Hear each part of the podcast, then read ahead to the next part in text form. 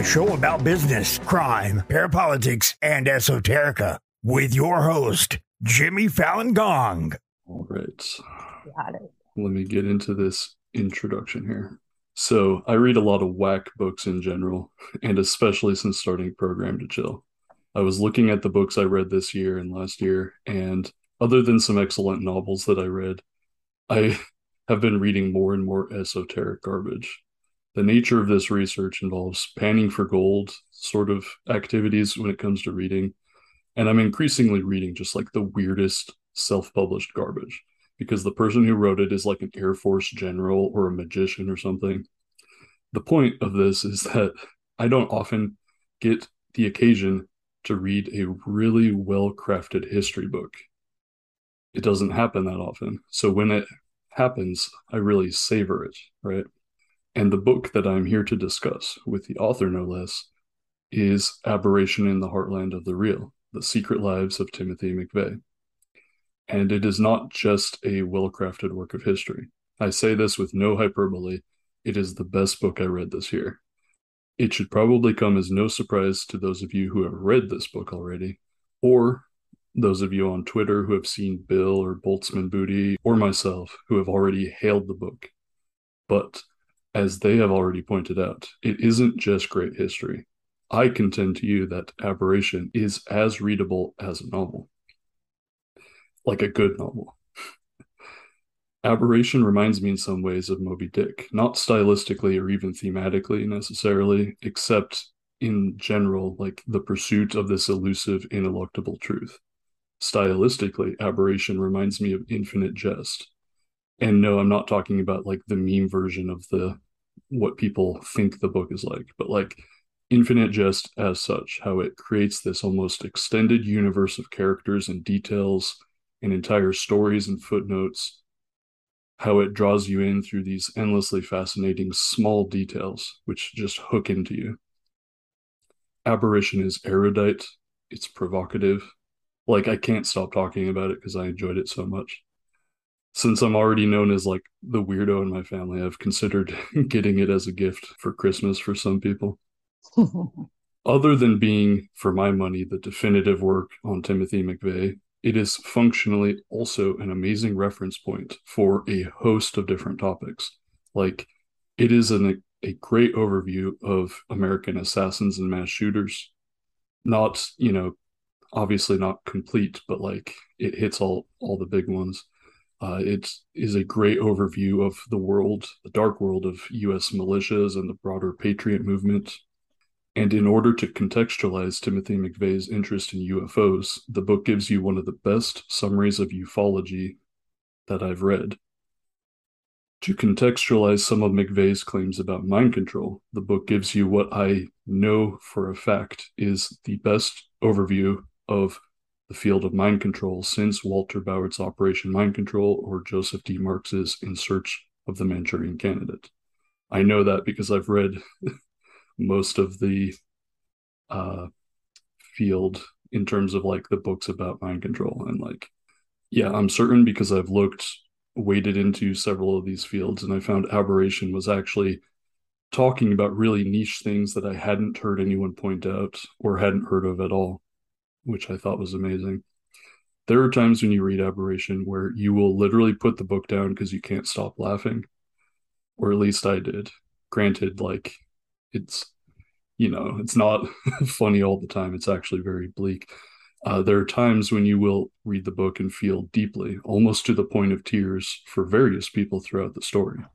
There are times when you will have to put the book down because you read some fact that disturbed you too much, or at least that was my experience.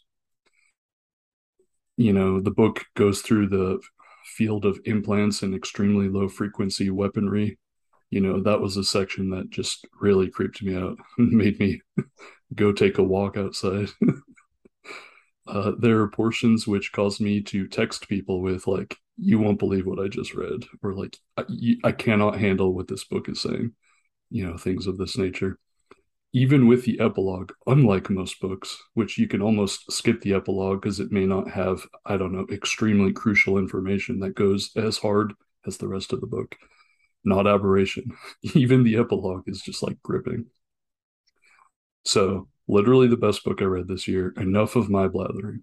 Please allow me to introduce Dr. Wendy Painting, who asked me to call her Wendy. Wendy told me to go easy on all the credentials, but folks, she's got them. In case I didn't make it clear, Wendy Painting wrote the book Aberration in the Heartland of the Real The Secret Lives of Timothy McVeigh. How are you doing today, Wendy? Hi, I'm good. How are you? I'm great. Thanks for having me. Absolutely. I'm very excited because it's my understanding that you have not done any interviews since 2016. Is that right? Yeah, no, I haven't. Um, I haven't been interviewed since 2016, and uh, it just wasn't time. Or I felt for a long time like anything I had to say was in the book, you know, and anything else I had, I didn't. It wasn't time for me to talk about, and um, it's funny because I'll get a lot of emails um, from people and it's asking me questions and it's clear that they haven't read the book. And so anyways my posi- my position is like well everything i had to say was was in the is in the book. And i was always working on more stuff and the, and a second book but um but now it's come to the point where you know i i have i want to talk about the book. And i i didn't even know and first of all i want to thank you for I, the nice things you just said mm-hmm. about the book. I I don't even like it's such a high compliment to me. I I don't I don't know how to process it, but thank you. Um, it I'm amazed. Uh, first of all, I didn't even know that people read the book like from 2016 until maybe like about about a year and a half ago. He starts telling me, "Oh, there's people on Twitter reading your book," and I I'm not you know, I, I didn't like Twitter. It was just scary to me. And I'm like, okay, what, you know, whatever, fine. Like two people read the book, and he keeps telling me this, and then, uh, and then my friend at home, she's she's telling me, and she's a fan of your show, and she's like, people on Twitter are talking about your book, hmm. and then my good good friend Roger Charles, who who also wrote an excellent book on the bombing plot itself, he had passed away, and at that point, I guess I was just really sad. I mean, I, I was devastated, and I went on Twitter, you know, just to see what Richard was talking about, and and I and I saw like all these people had been reading Aberration, and I was just floored. Like, so I, I, all that to say, sorry for the meandering, but like I didn't even know people read this book, and then to go on and see people saying like these really amazing things. It was just crazy to me. You know, I I wanted what I wanted for aberration was for it to kind of, you know, live on its own, for it to without me. Like if I were to disappear tomorrow, I, I wanted it to have a life. And I see that, you know, it, it does now. Anyways, that's all, all I have to say about that. But I'm so appreciative of of you, anyone that has even taken the time to read such a monstrously long book. yeah, no, it's funny because like I feel like at first it really was just like two people, like basically Bill and Boltzmann Booty, as far as I know, and then they got several people, and then they got so now it really is like a small group, and like that's amazing. Even more, even more people should read it, and I do know what you mean, where it's like once you're done working on such a colossal book, it it's like, okay, well, everything's in that book, just read the book. So I get like you know, just like pointing people to the work, right? Yeah, it's hard to answer us well, and and as you're going to find out as we go through this conversation, it's extremely hard to answer a simple question in a simple manner because of the complexity and and it's like mm-hmm. just read the book because yeah because it's too much. It's so yeah. I don't I don't know.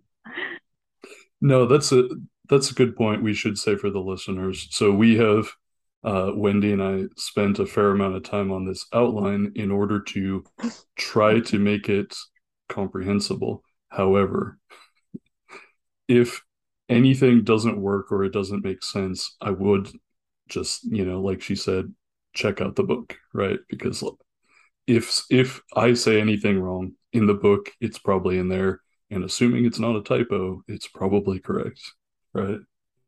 Yeah, and the the typos that mm-hmm. um, I've seen, they're not information. So the information, and I guess we're going to talk about later. You know, mm-hmm. there's a there's a couple versions of the book floating around, but the information is always the same. It's so yeah, any information I have is, or you know, the information presented is is in it's in the book. It's correct, and there's a lot of like backstories. Like you'll, you know, if during this conversation we're talking about, well, I'm just gonna say PatCon. We're gonna talk about PatCon probably here, but you know, it'll be explained further probably exhaustively to the point where you want to bang your head against the wall in the book itself. Mm-hmm.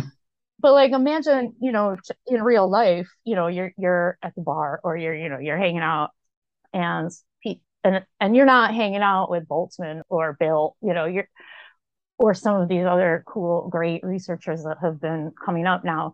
You're talking to just like normal people that their whole understanding of Tim McVeigh or the bombing is, you know, a Rachel Maddow special five years ago or whatever. Mm-hmm. It gets to a point where you just don't talk about it anymore because of the complexity. I mean, by saying you, I mean me. Mm-hmm. It, it had gotten to the point where I just don't even know how to talk about it with people that haven't read the book. That's very relatable. There are times when I'm trying to explain to say like a family member what on earth I'm doing an episode on, and I spend most of the time explaining the context to get to the part where I'm explaining the hook of the episode. oh my gosh! And you're dealing with multiple subjects. Mm-hmm. Um, it's funny too because you know, for instance, Andrea Strassmeir, right? Yes. I did a whole episode with Bill and Boltzmann Booty. Yes. Listeners can check that out but like we barely even touch on him in this episode, right? Or at least I don't anticipate that. I don't think we talk about him at length. You know, no, no, no. He'll pop up like now and again, but yeah, no, they and they covered that. But they, I did listen to that episode, um, and it was great. And uh, yeah, we probably won't get too far into Strassmeir. but that just shows like you know with every like you said every single character in this story there's like a Ugh. long backstory and it's all freaking weird and complicated. it touches it into every single other aspect of the thing in complicated ways. That's why, well, that's why there's a second book mm-hmm. that, that, it's not out yet. A large, I would say it's 80% done, but uh, that's just in its rawest form because there's still more to be done. But, but anyways, all of that is because in the process of this book, as you said, there's all these characters. They have deserve not deserve. I don't know if they deserve it, but they they're. mm-hmm.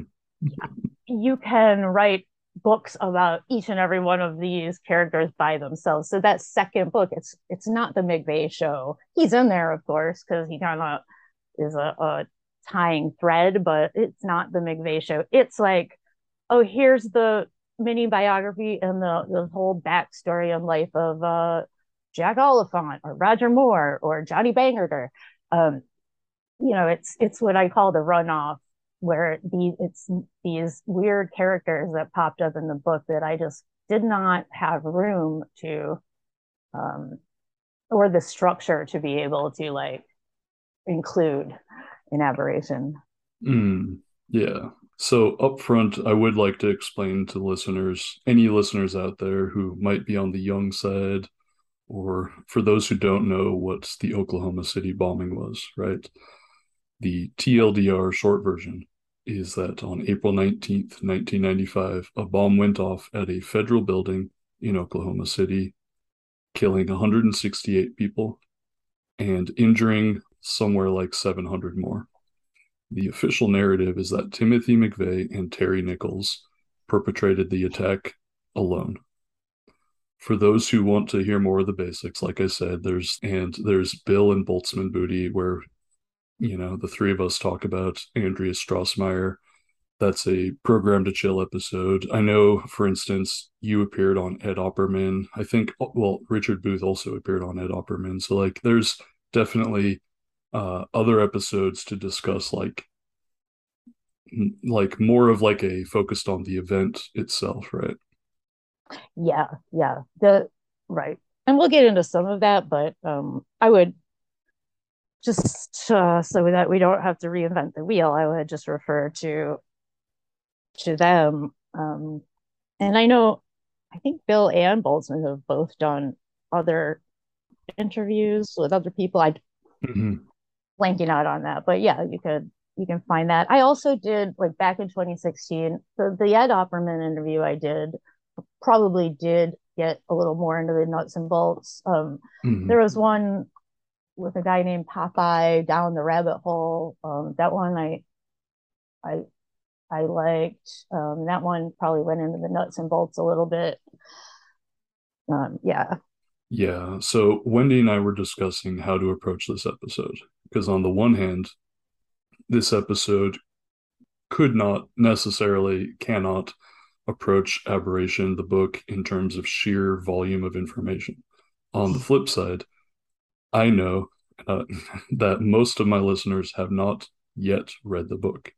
So, what we decided to do was to discuss in broad terms some of the framework that the book takes and to zero in on a few of those salient nuggets that you won't read about in, oh, I don't know, upcoming books on the Oklahoma City bombing.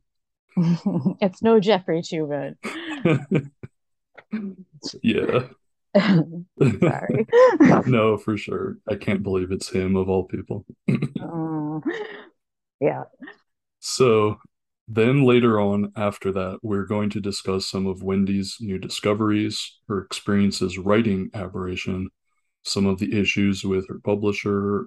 And I, I want to say, like that stuff, I have never. I've I've, do, I've talked about it on Twitter a little now, but mm-hmm.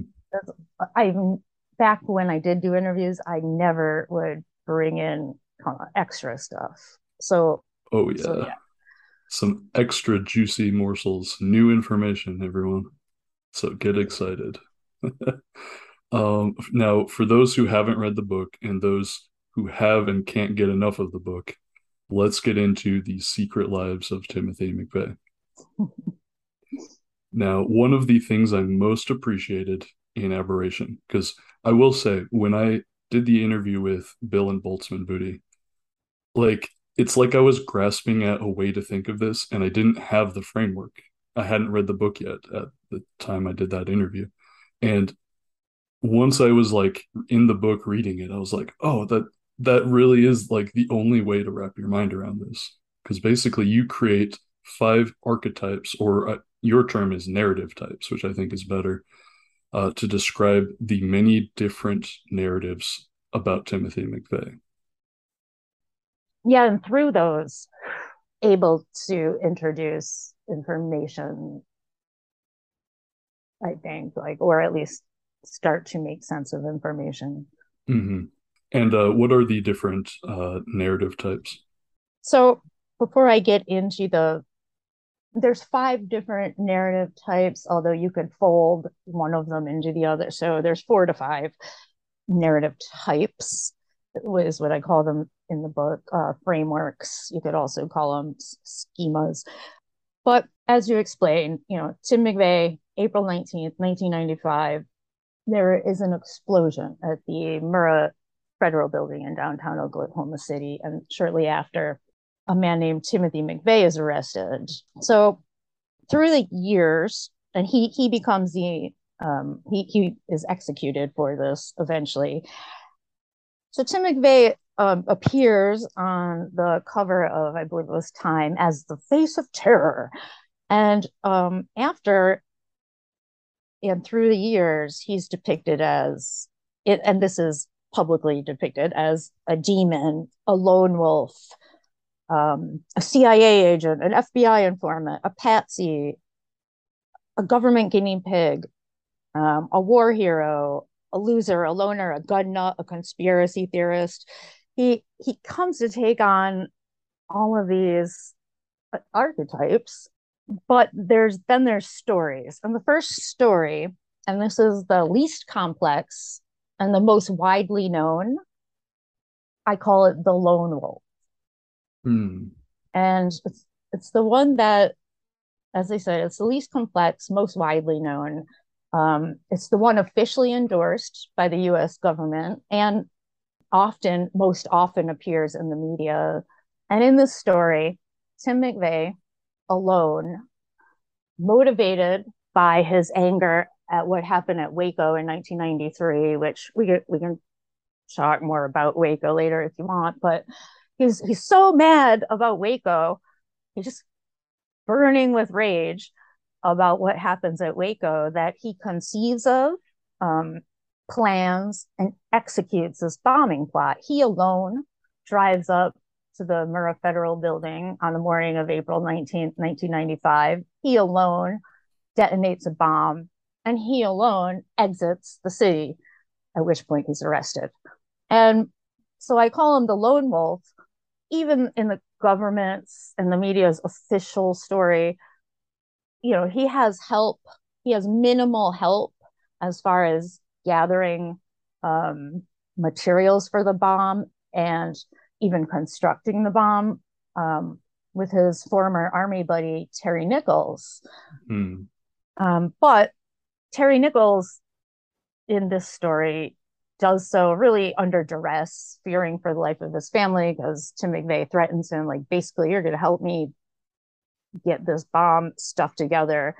But but in the Lone Wolf story, it's just Tim McVeigh. It's it's it is the Tim McVeigh show. It's him and him alone. And so in the Lone Wolf story is all of the details of the plot and the identities, motives, and movements of the perpetrators, being Tim McVeigh, are known. Um, additional co-conspirators don't exist. and as promised, no stone has been left unturned um, in the investigation. No mystery remains. And so now you achieve narrative closure. It's just case case closed. Case closed. Into the parallax view movie. Yeah that's it and this story is it originated with multiple individuals and institutions including and people including well he's a he's an individual including mcveigh himself. Um, and it's the one that's i think most permanently like etched into if there's such a thing as national memory or public memory even because it's i'm sure hmm. even internationally this would be the most known. And so there's two just real quick as far as the lone wolf story where case closed just to mcveigh there's two really defining works. And and one of them is and this one is to me it's i have to laugh about it now. The most enduring one and the one that you see mo- cited in both government reports about terrorism um, in news articles in specials that you know come out in mainstream media every april 19th and, e- and even in um, millions of academic works um, is the book that McVeigh himself narrated to two Buffalo journalists, and they wrote the authorized version of, of Tim McVeigh, and it's called American Terrorist. Hmm. And that's the one that, like, you just you'll you'll hear cited, and it's kind of like it's it's often it's like uh, the Warren Commission. Re- it's like the Warren Commission report where people are like, "Well, it says right in the Warren Commission report this is just how it happened. and it's just that same way with American terrorists. Well, if you read American terrorists, you'll know what ha- has happened. I've been told that recently, and like it's just kind of absurd to me. But we'll we'll start to see why that's absurd. But mm-hmm. um, the reason the the authors say their motivation for writing this book was that um, McVeigh's public silence about the bombing had left room for the proliferation of quote unquote conspiracy theories. And but unlike Oswald, McVeigh had a chance to tell his story and hoping to circumvent the specter of um, questions that surrounded the JFK assassination, they felt it was a public, I guess, duty to to put out this book where McVeigh can tell his story. And so what they did basically was uh, not even basically what they did was sit down across from McVeigh for days and they also corresponded with him.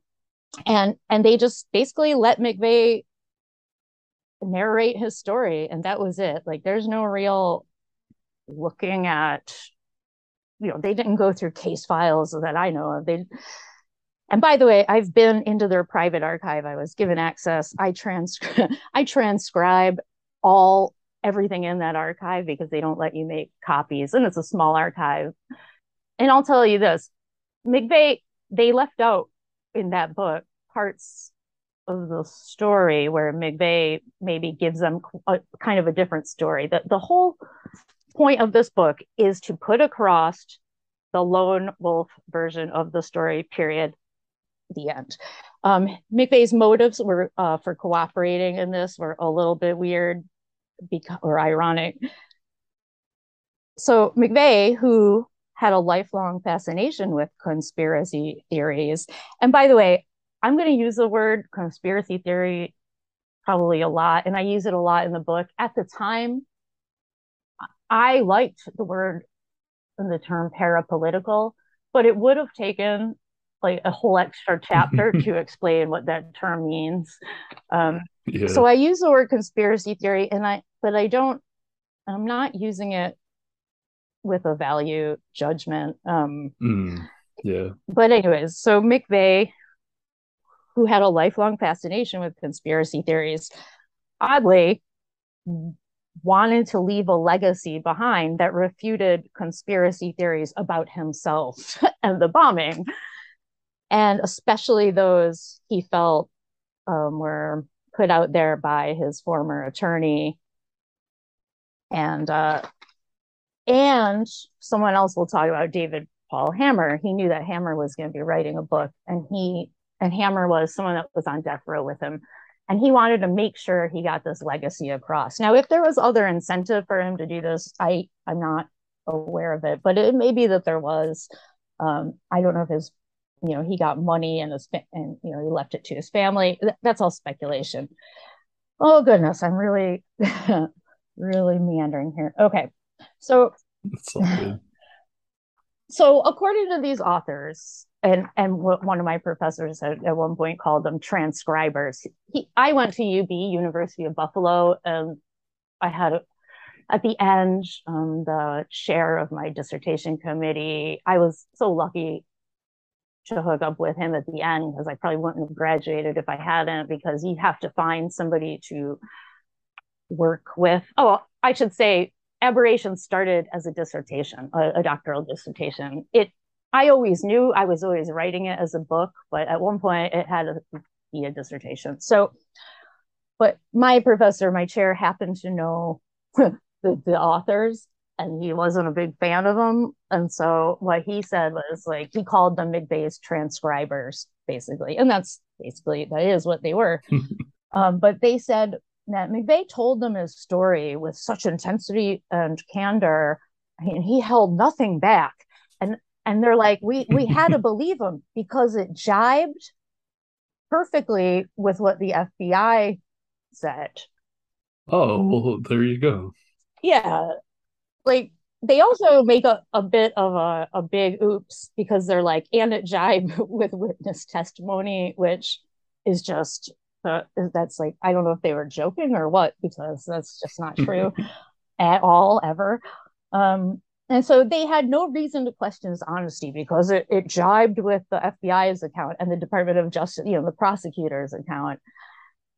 So and and McVeigh tells them like he planned everything down to the minutest detail, including how he was going to get arrested and what he was going to wear. Um, and and what he was going to wear that might be true, but like he takes full responsibility. So, okay, so that's the first and the most influential lone wolf version. And I swear yeah. you are going to see this every time you hear on the news or like you know on a, on a special on these um, April 19th anniversaries. It's always going to be this this story. So the second book, real quick, it's by two FBI agents that were lead investigators on the case, uh, John Hersley and Larry Tongate, and they put their book out in 2004. And get this, the title is called "Simple Truths." The real story of the Oklahoma bombing investigation. Simple truths. And that's the, and they tell a, a real simple story. you know, and just like the other authors, they say like they had, they, they were, they had a public responsibility to do this in order to, to stop the inaccurate and irresponsible theories, the conspiracy theories. Like, so they had to put this out. Um, and basically all they do is summarize the FBI's like um, and the Department of Justice's case that they made during McVeigh's trial. Like that's all they did. And they say they have turned over every stone and followed every lead and all other theories proven plausible. And so the reason I, I went so you know long into those two books was because simple truths is like an illustration of the way that the government's lone wolf story is like weirdly similar to McVeigh's story but they both are defining like both are you know the canon of lone wolf works. Okay lone wolf that's lone wolf. Oh sorry hey you just tell me like if i'm meandering you just no, I mean it makes sense to like, you know, lay out the lone wolf because like that is the dominant theory. So like yeah, it makes sense. Yeah, and and I want like if people if it if, you know, I just if when people might like it might pop up on the radio or whatever on TV, wh- however it's going to pop up for them.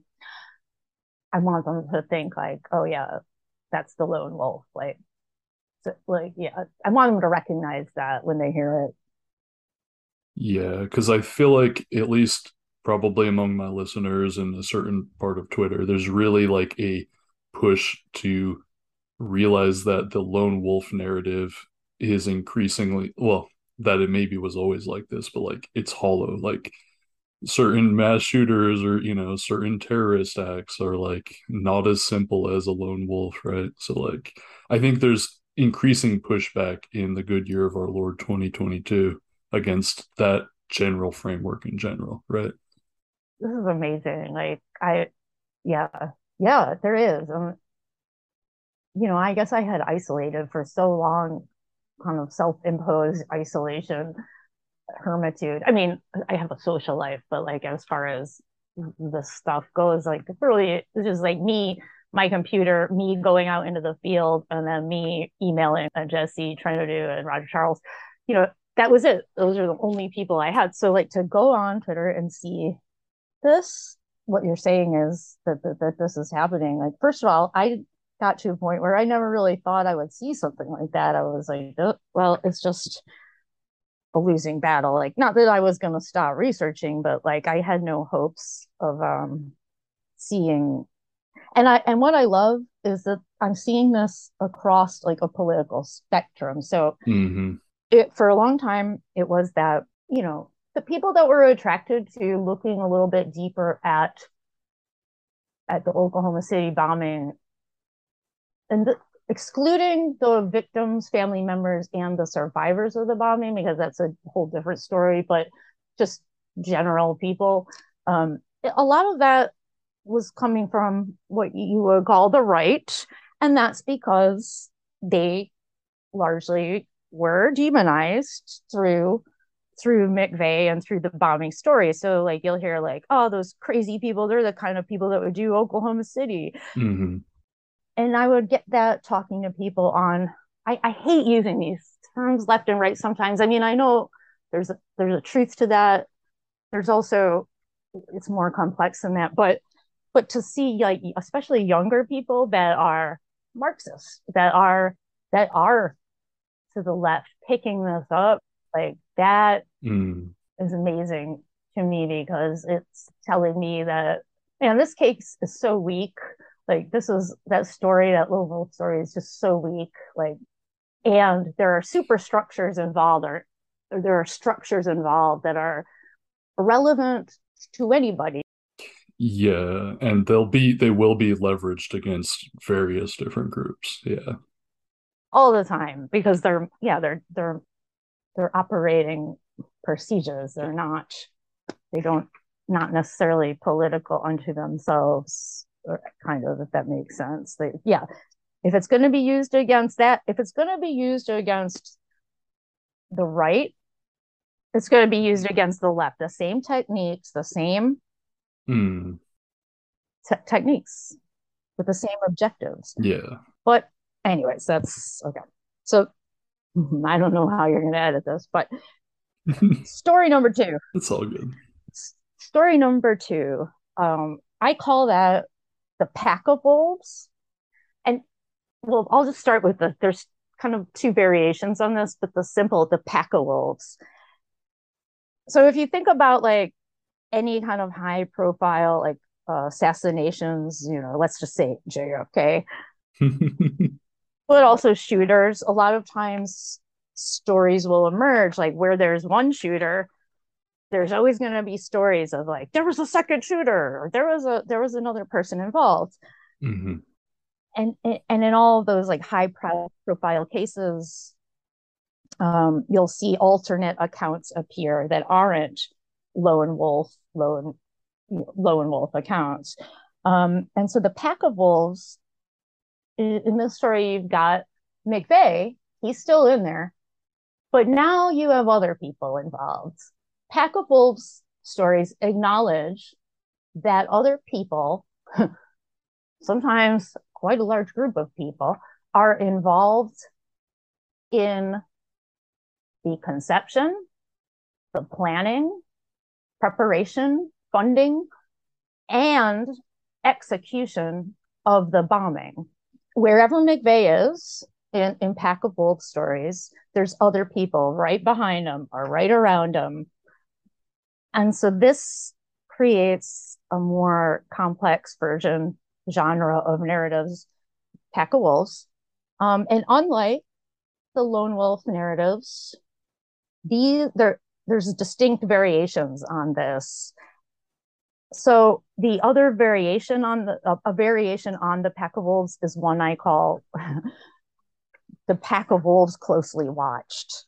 And so in those stories, you, you have McVeigh and his conspirators, but now you also have surveillance. You have um, government agencies that were watching embedded either what you can you can have them watching the plot kind of passively more often though you have them embedded within the plot either as agents or informants um, and those are wolves closely watched so here mcveigh is no longer the primary mastermind or villain he is a villain but he's not necessarily the mastermind. He never acts alone. Mm. Um, he's always one of several unidentified or unapprehended conspirators that help him, as I said, conceive, execute, plan, all you know that help him.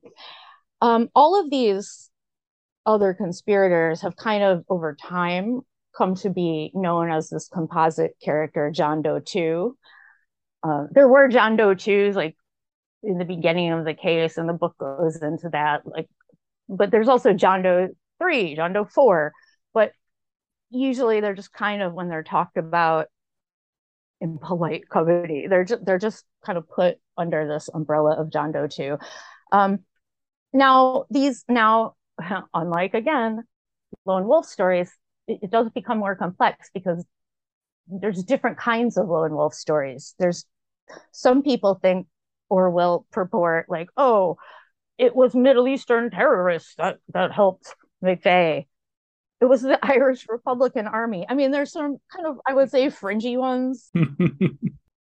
when will the tyranny of Oklahoma free the Irish people? right? That's funny. oh boy. Uh, yeah, Colombian drug lords. right. But more often, for the most part, um, the the the pack stories that you hear will say that the others unknown, the conspirators were usually neo-Nazi bank robbers or people within like the white power movement of the 90s. Um, sometimes the well, what is now called the Patriot movement. Mm-hmm. It was called that back then, but it was also you know like the militia, the militia movement. Um, but mostly these others are like um, focused on neo Nazis. Sort of the uh, groups that are like very uh, uh, sort of held up nowadays as the current boogeyman du jour. Oh yeah, yeah. And so I I want to say like I wrote this book well, jeez, oh my God. I mean, from the time I started writing anything, I, I don't know. I'm going to say from start to finish, this is like 10 years. By the time mm-hmm. I was done, and I, and this is 2016, like, and, and you have to understand, I was so immersed in this and then everything that came after with having to fix the book. Like, anyways, when it's all said and done, like, it was like I was crawling out of a deep hole in the ground and poking my head up to look at the things going on around me. And now we got Trump. Like I had not been paying attention um, to conventional politics at that point. You know, I, I had other, I had to do the, these other things.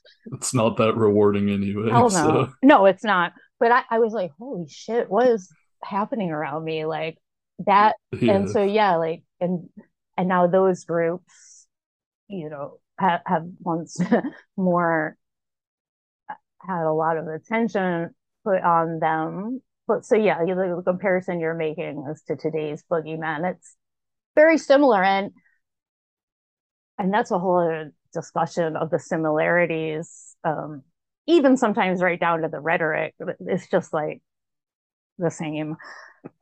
The rhetoric on uh, about them and by them, both all of it. It's it's you know you can see a lineage here but i'm just saying um i'm not i'm not mm-hmm. going after them i'm if they had been around in the 90s you know they they would have taken the brunt of uh, mcveigh's actions mm. so let me let me ask you this so pack of wolves is the idea that like mcveigh had a network that he was working with. And then Pack of Wolves will closely watched is that he had a network and it was being surveilled and monitored by various potentially government actors. Perfect. Look at that. You just said it in like like less than a minute. And I yeah. Yes, that's that is it. Yeah, but people want to hear you say it. I mean, just all of it. People want to hear all of what you have to say but yeah, no, no, no, that's perfect, right? I that is perfect. That's exactly it. And um, so Pack of Wolves account for how over 226 people saw McVeigh with another person, unidentified mm-hmm. person, in the months, days, or in the months, weeks, days, hours leading to the bombing. Um, you know, so they it accounts for that. So in that way, it's like a little bit of a neater I mean, both Pack and Watchley and Pack Watchley, Watchley. Oh my God, Pack of Wolves closely watched, um, saw him. So it accounts for that. Um, and a lot of times in Pack of or watched accounts, it explains like how these others unknown, I'll call them the other conspirators, the John Doe twos, they're obscured from history because they're using disguises, decoy vehicles. Um, and this uh, this explains why there's like all these sometimes contradictory witness accounts. Um, mm. and and those stories, well, for many years, up until about the the time I was writing the book, they were always called conspiracy theories. Like something as simple as McVeigh had other people involved were called literally conspiracy theories, and you were literally crazy if you brought it up. Um, that's changed. That changed as I was writing the book because of for a few reasons we can get to later if if it comes to it. But So, reoccurring themes include covert surveillance practices, most often by the FBI or ATF, the presence of undercover informants and agents, provocateurs throughout the plot, um, who pose as true wolves. Mm-hmm. And all while, you know, all while feeding information to their handlers. And McVeigh becomes part of a sting operation gone horribly wrong um, and so no matter either they failed, so there's culpability here beyond McVeigh and these other conspirators in the watched accounts because either if that's true, if they were watching the plot or the actors in the plot, they either failed to prevent the bombing um, by by ignoring warnings, or they didn't fail. You know, the old like 9 11 LIHOP, my hop. Are you familiar? Yeah. And for the listeners, I guess I should. So the difference, right, is LIHOP is let it happen on purpose. MIHOP is made it happen on purpose, right? Yeah. And then I guess there would be a third with this one, which is like not let it happen, but oops, it happened somehow.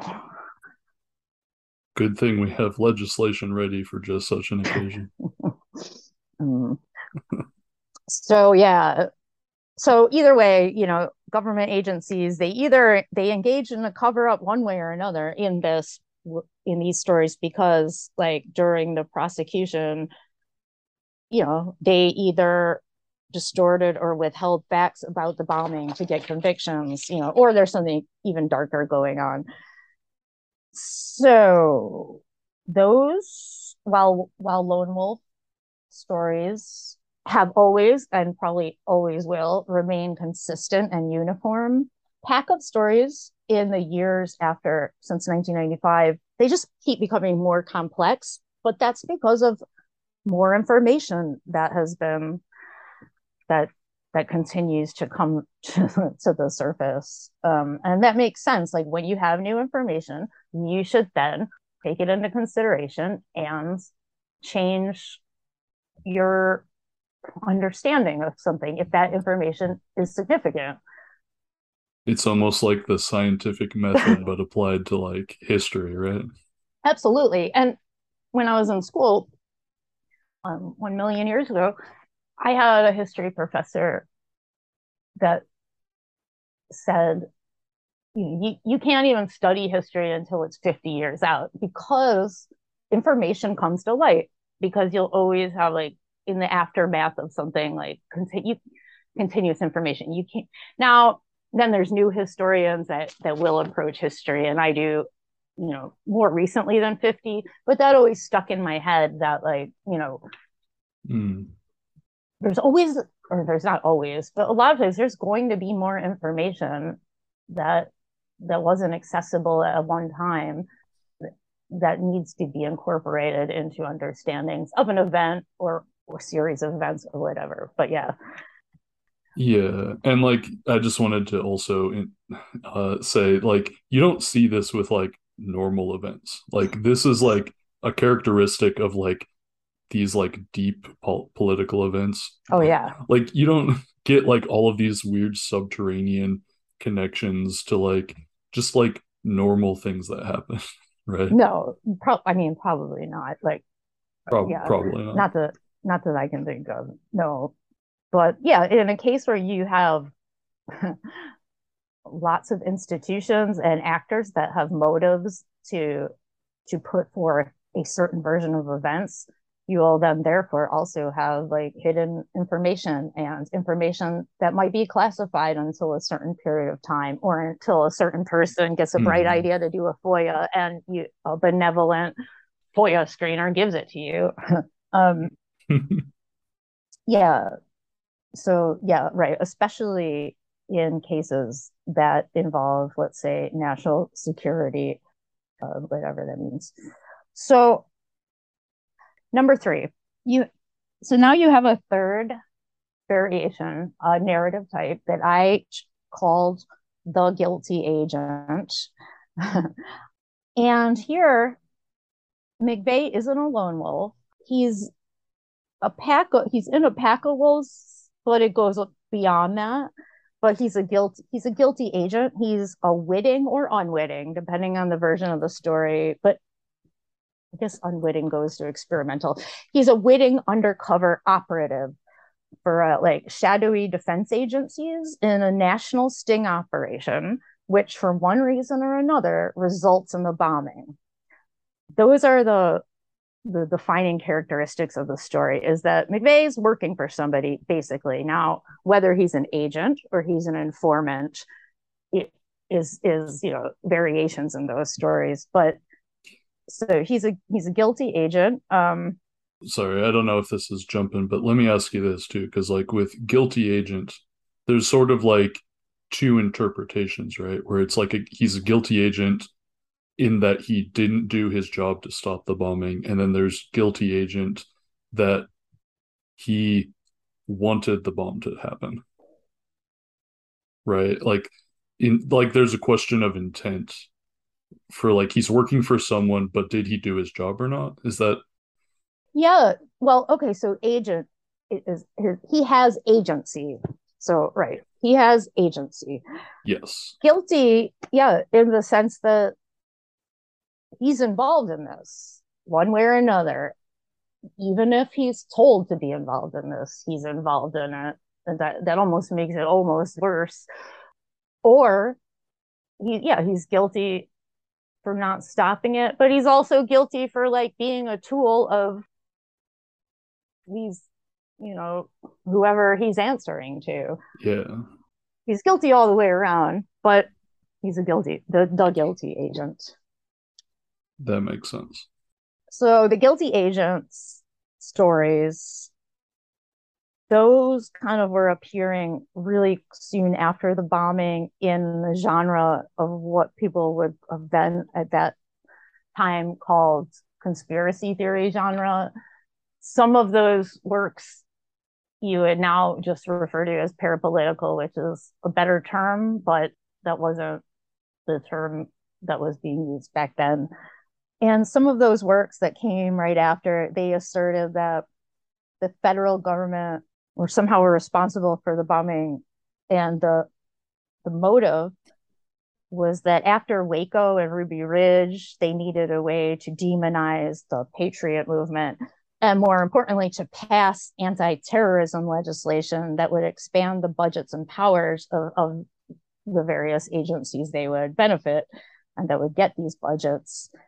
And so rather than espousing a unified theory of the bombing, like, oh, McVeigh did it, period, and the exact workings of the bombing plot, they they have different conflicting elements. Like those are not set in stone. The only thing really in the guilty agent that's set in stone is that Tim McVeigh is working or answering to somebody, working for or answering to somebody. Mm. There's somebody higher or something here higher. And I don't mean like God, but like it, a bureaucratic agency or a shadowy network within a bureaucratic agency um, calling some shots.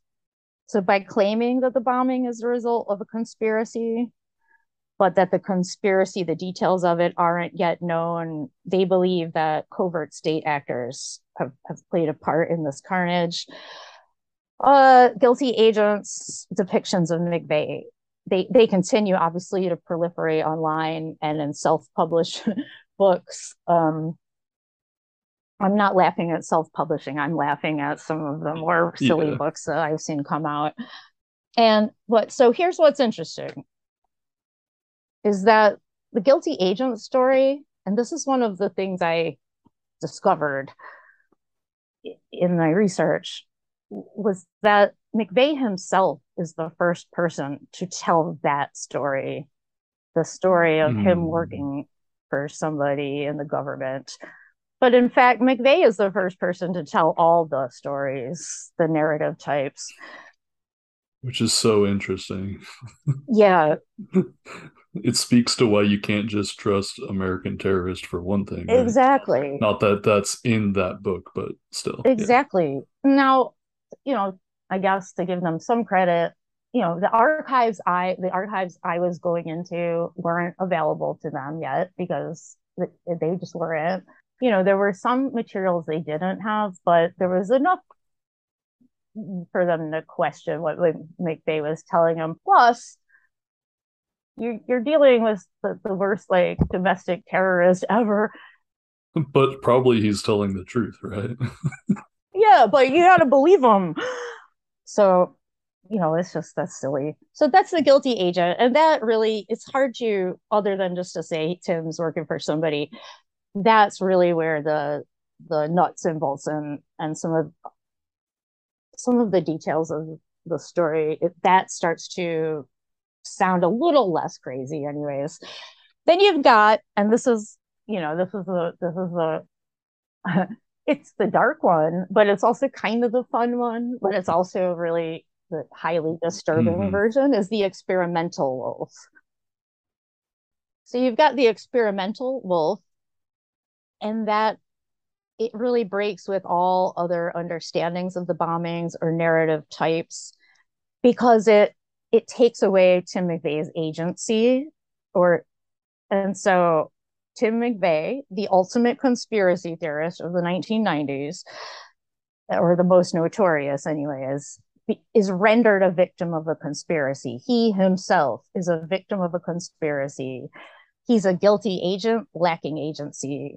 He's an automaton. Um, he's being controlled, like liter, not controlled, uh, it, like not controlled, like given orders, but like literally controlled um, in his mind. He's basically Generation X's Manchurian candidate. Um, he is the victim mm. of of experiments, um, sometimes mysterious technologies, um, and the villains in this story aren't Tim McVeigh. It doesn't usually come out as a big villain in experimental wolf stories. The villains are these like mad scientists that you know operate in in uh, flat budgets and in dark rooms and oh I, I thought shit i am so sorry. I thought it would be easy for me to do these narrative breakdowns but it's i'm like talking myself into knots. Let me let me ask you this with experimental wolf. So in the range of theories with experimental wolf would you say that there are varying degrees of culpability with mcveigh Yes, because you could have experimental um, stories where as simple as he had a tracking chip, but you know, and, and then this still leaves, for the most part, his mind intact. Mm-hmm. You could then like to, to the next extreme, like say he was basically a, a programmed robot, just um, you know, where, yeah, like where his whole entire agency is taken. And I, I'm talking about, yeah, in the realm of these stories, in the range of these stories. So there's different, there's a, there's a spectrum of experimental mm-hmm. stories. And in some, but either way, I think there is a, element or or in all of the variations of experimental stories, there's a there's a sense in which like he has been victimized because at some point he does not consent and something is done to him and to his body. Um, even if it's as simple as simple as a tracking device like that's without his consent so there's less agency anyways than in all the other stories.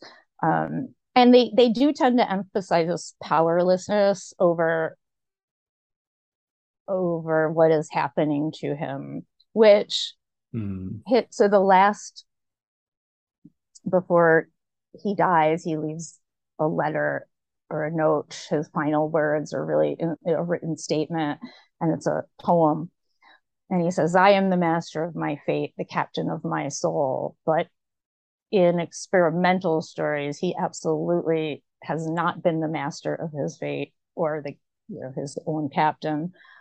And I think experimental stories, even if you dismiss them, even if you're to say like, okay, well, that's you know bullshit, um, and that's crazy, they're still important because they come from somewhere. They've sprung mm. up in public consciousness for a, a, a reason, and it's a really good fucking reason. And it's because of actual misdeeds, uh, medical, psychological um, misdeeds that have been perpetrated on unwitting victims. And, and I'm sure all of your listeners, that's not going to sound crazy to them. Yeah, you're in good company here for not recoiling from the idea of the experimental wolf. That's such a relief because, you know, imagine just, I don't know, you're just talking to your next door neighbor, and you're like, and they're like, oh, what is your book about? And they're like, well, and then there's these stories. And you're always just kind of testing the water, like watching, like, uh, what are they backing away right now? Are they like, what's going on?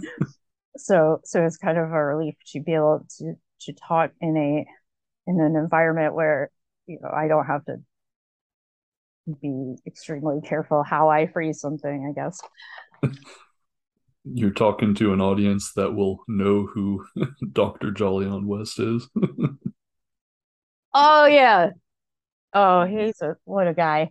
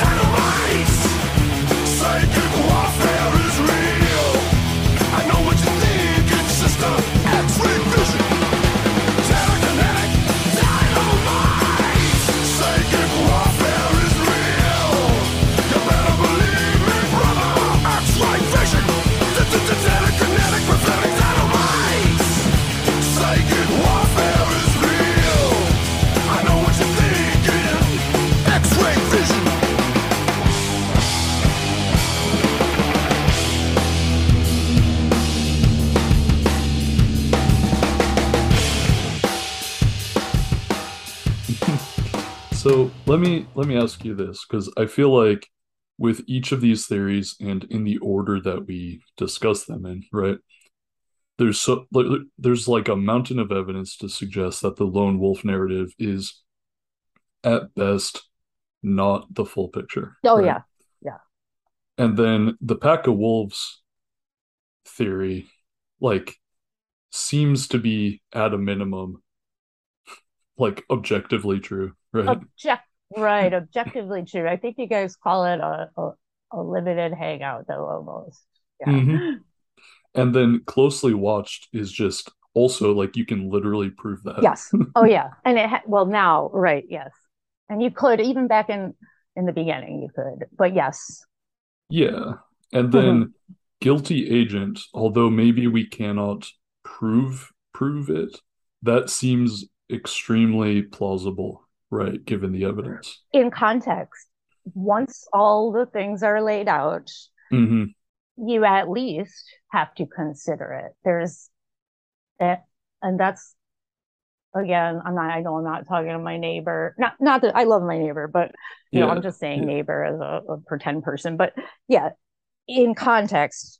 But and that's important is that there the um, context of this. And, and by the end, it doesn't sound crazy and it sounds possible mm-hmm. and it may be probable. And it can all it could be kind of both. Like yeah, it, yeah. It can be guilty agent and watched wolves at the same time in a sense.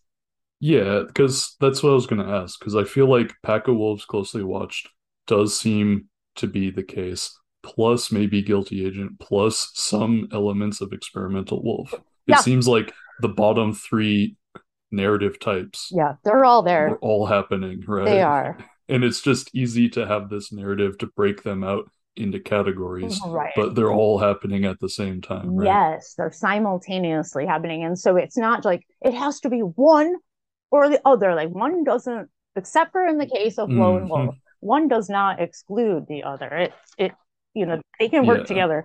Um and even like if you were just to say look mcveigh himself thought he was working for somebody because he was like fruit loops he still thought that and so that's still happening. Yeah. Now i forget who said this. Oh lord i should have well i didn't think of it till just now but like uh no, it might have been oh Lord Peter Levenda or something, but like yeah, I think it was. he, I think he said that like a slight conscious intentional fracturing of the mind can sometimes be beneficial. I don't necessarily agree, but like I understand how like, you know, you go to work, you have like your work mode, you come home and you have like your family life mode.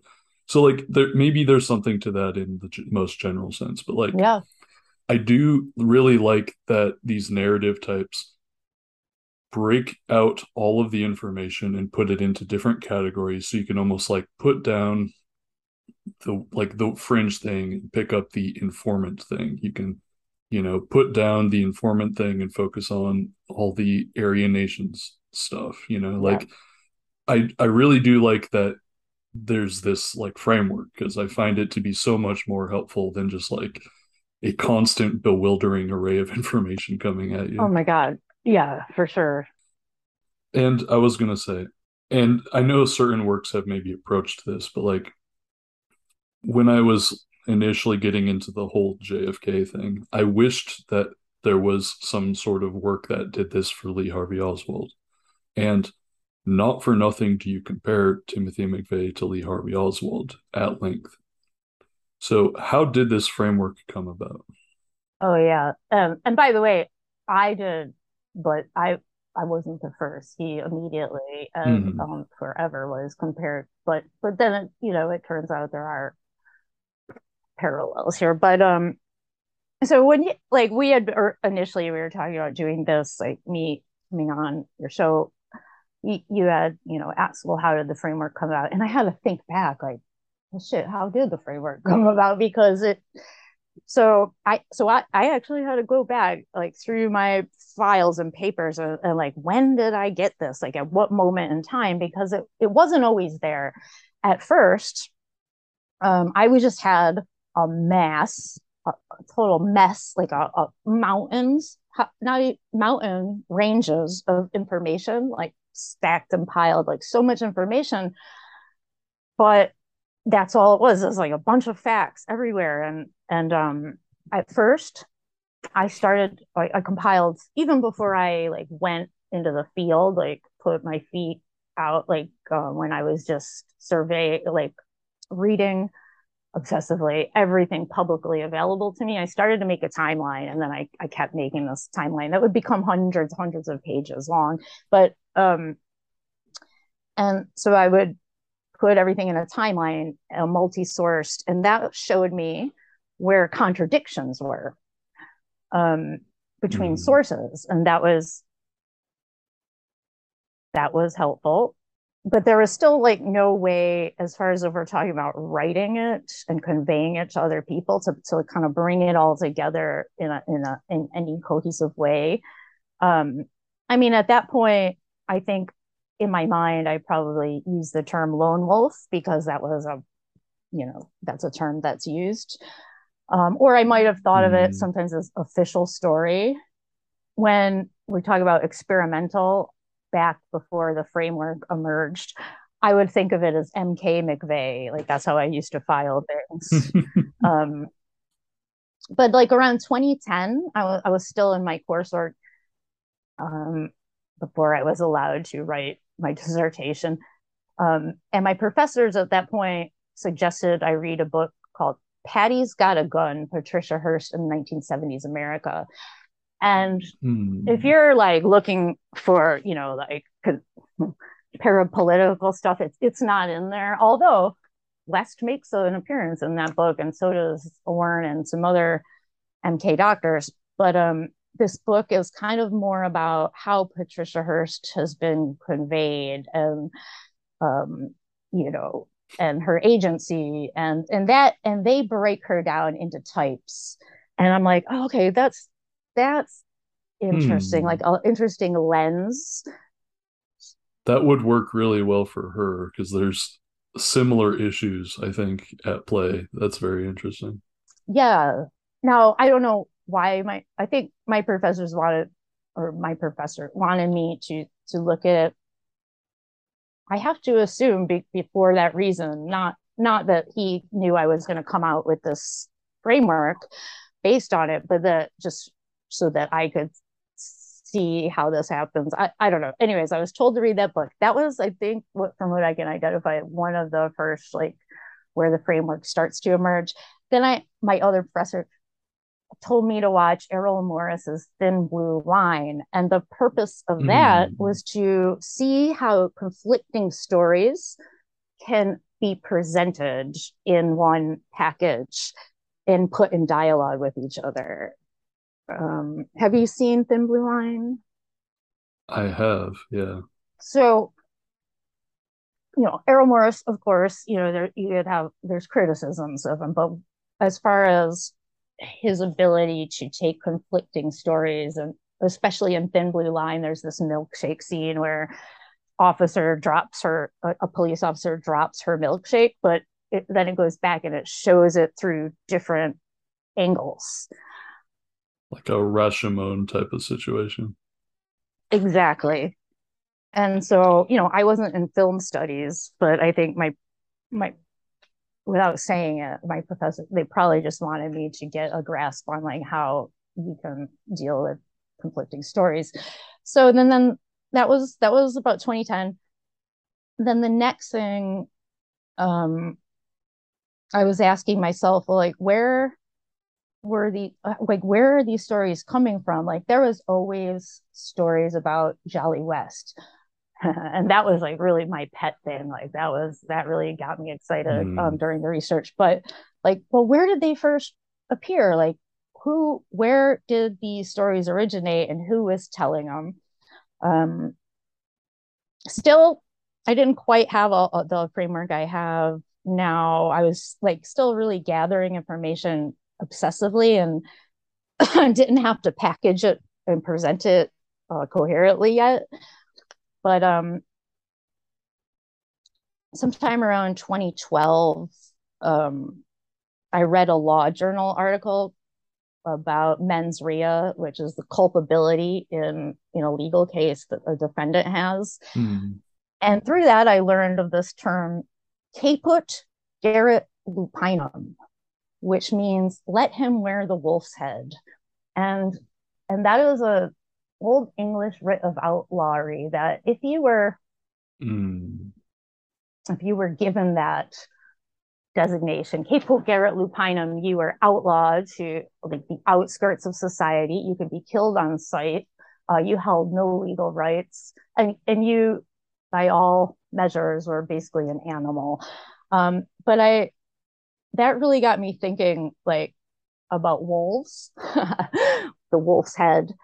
And that's like that's so thematically rich too, because like he was to some degree involved in like the like almost like sovereign citizen world where Yeah. they love to talk about like English common law and oh that's so interesting. Yeah, that's you know what. If I had thought about that back then, I, I it's been a while. But yeah, that is so the wolf. But it also is like, how do we as as a culture, as society, as as people, like um take an individual and and make them into an animal, make them into like reduce them into an animal. And Mm. you know, now they've got a wolf's head. Um, they've been outlawed, they're banished from polite discussion. Um, they become untouchable. Um, Mm. and so like I'm like, oh shit, wolf. And so then I started to think about everything with wolf with wolf heads, um, which someone's gonna make a meme, I'm sure. Um, I really took a shine to this concept of the wolf's heads. And then, like, well, how does that work with uh, the co-conspirators? Oh, they're a pack of wolves, or, you know, and then I just wanted to keep that consistent. That's where you get experimental wolf. Guilty agent um, kind of diverges from that. Guilty Wolf sounds a little silly. I can see Right. yeah, yeah. That's like, yeah, like Little Red Riding Hood or something. But so guilty agent came from a Nietzsche quote.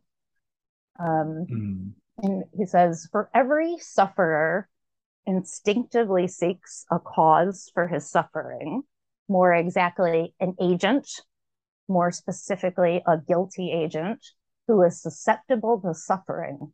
In short, some living thing upon which he can vent his effects. For the venting of his affects represents the greatest attempt on the part of the suffering to win relief, anesthesia. So, I guess without getting too philosophical, um, everybody needs somebody to blame in this story. There's always going to have to be somebody to blame. Um, Mm. and if and if McVeigh's a guilty agent, that means the government needed somebody to blame. No, I like that though, because like basically where you choose to lay the blame probably says a lot about your worldview, right? Absolutely. And I Yeah, feel like absolutely. for me, I'm inclined to place a lot of the blame on various institutions in society which directed McVeigh at various points, right? Something like that. Yeah, yeah. Um, in in all of these variations of these narrative variations, there's there's heroes. There, well, I don't know if there's heroes, but there's villains, um, Mm. and there's motives, and, and those those can be wildly different depending on which story you're talking about. But yeah, let's say you're looking at a, a national sting operation that got like out of hand or something worse. Um, well, blaming McVeigh alone, or even the people he associated with, isn't enough. You have to like look at the structure this is coming out of, or what you know that Mhm. that that like the um scaffolding that helped this or did this. Yeah, no, for sure. And like, you know, I wouldn't want to hide behind like the families who were doing a lot of research too, right? Like personally, like, but I know that they are frequently coming to some of these conclusions. Yeah, they they were the first. They were the first. Not just conspiracy theorists, right? Like a lot of evidence from people looking at this objectively without conspiracy theory, you know, mindset are coming to these conclusions is what I would say. Absolutely. Right? Absolutely. I mean, them, the people that were in the thick of it, right, in the aftermath, you know, it was them and, you know, they're mm-hmm. very closely watching because they want justice because their children have been murdered their their sisters their brothers their husbands their wives or people that survived it. They just watched their best friends and their coworkers get smashed into rubble you know that they're so they're watching like and at first they had hope like you know they they believed that the government was going to do a thorough investigation and that and they hoped that justice and and just really soon they started to see like that that things had gone awry that information evidence was was being discarded and that this was all going to get put on Tim McVeigh and and as much as they hated Tim McVeigh or, or maybe just didn't like him you know hate's a strong word I'd say a lot of them hated him some of them just didn't like mm. him hmm. but they they wanted the full truth because these are their friends and family that died they so so yeah and those are called the Oklahoma dissidents. Um, and that was a term that mm. the another writer had come up with, Ambrose Evans Pritchard, early early on. But then there were investigative journalists um, early on, mm. also like knowing that oh, this is weird. Like, why have they dropped the investigations into the John Doe twos? Yeah, just a lot of weird stuff that just doesn't add up. I would say that the counter, like what someone, what a debunker might say is like, oh, well, they're so traumatized, they have to, they have to make a, a bigger story. But th- this is not true. Like, but you'll hear that if they were so traumatized that they would, they just needed a story, they could have very easily accepted. Or, or someone might say, oh, well, it's just so big that you know they can't comprehend it so they have to make it more complex and i'm sure you're familiar with those types of arguments but you know this is bullshit because mm-hmm. uh, the bottom line is the, the evidence is there yeah you don't see comparable things happening with every single tragedy like only when there's a bunch of evidence do grieving people start to think that there's a conspiracy. Yeah when there's good reason for them to. Yes. Yeah but you know especially academics will oh my god there's just countless like uh, so many works like academic works about terrorism or even conspiracy which is i was fringe when i was in school dealing with this stuff but now it's like a whole thing a cottage industry. Oh sure. Oh yeah. It is. Wendy did did anyone ever send you that uh quote unquote disinformation expert on TikTok who created a very lovely trying upside down triangle meme of like conspiracy theories and that there were different categories almost like a color coded and the top one was like anti-semitic point of no return. Yeah and she put like bigfoot and all that stuff on. oh really there. bigfoot is in there No, I have not seen that. You, will have to send that to me. Um, I'll have to. I'm yeah. definitely familiar with this um, mm-hmm. um, discourse, though, because you know everyone's like, "Well, Hofstadter," all the you know, so. I guess I don't even need to explain that because you just laughed.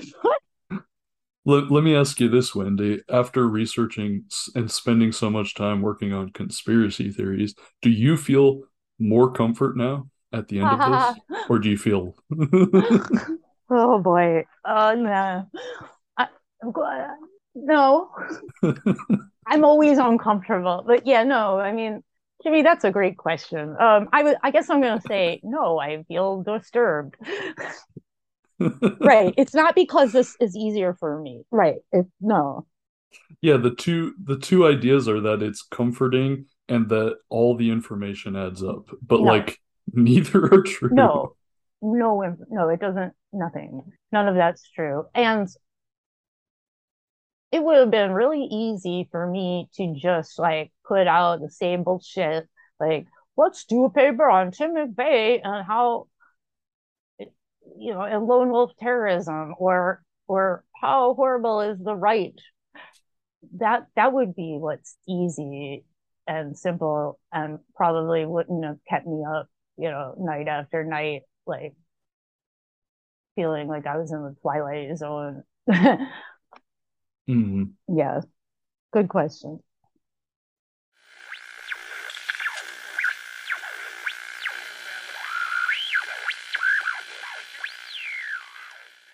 You have just finished listening to an episode of Programmed to Kill, where I interviewed Wendy Painting. If you're listening to this, please consider donating to Wendy's Ko-fi. What is a Ko-fi? It's like a GoFundMe but spelled differently. For the cost of a cup of coffee, or more if you're so inclined, you can help Wendy continue her research so we can get that second book out sooner. You can find that link in the show notes. Please support independent researchers like Wendy. And if you're listening to this on the free side, you can subscribe to my Patreon to hear these Wendy painting interview episodes sooner than the weekly release date, as well as a whole back catalog of interesting content to make your chores easier or to make your shitty job more tolerable. Guaranteed. Thank you. God bless.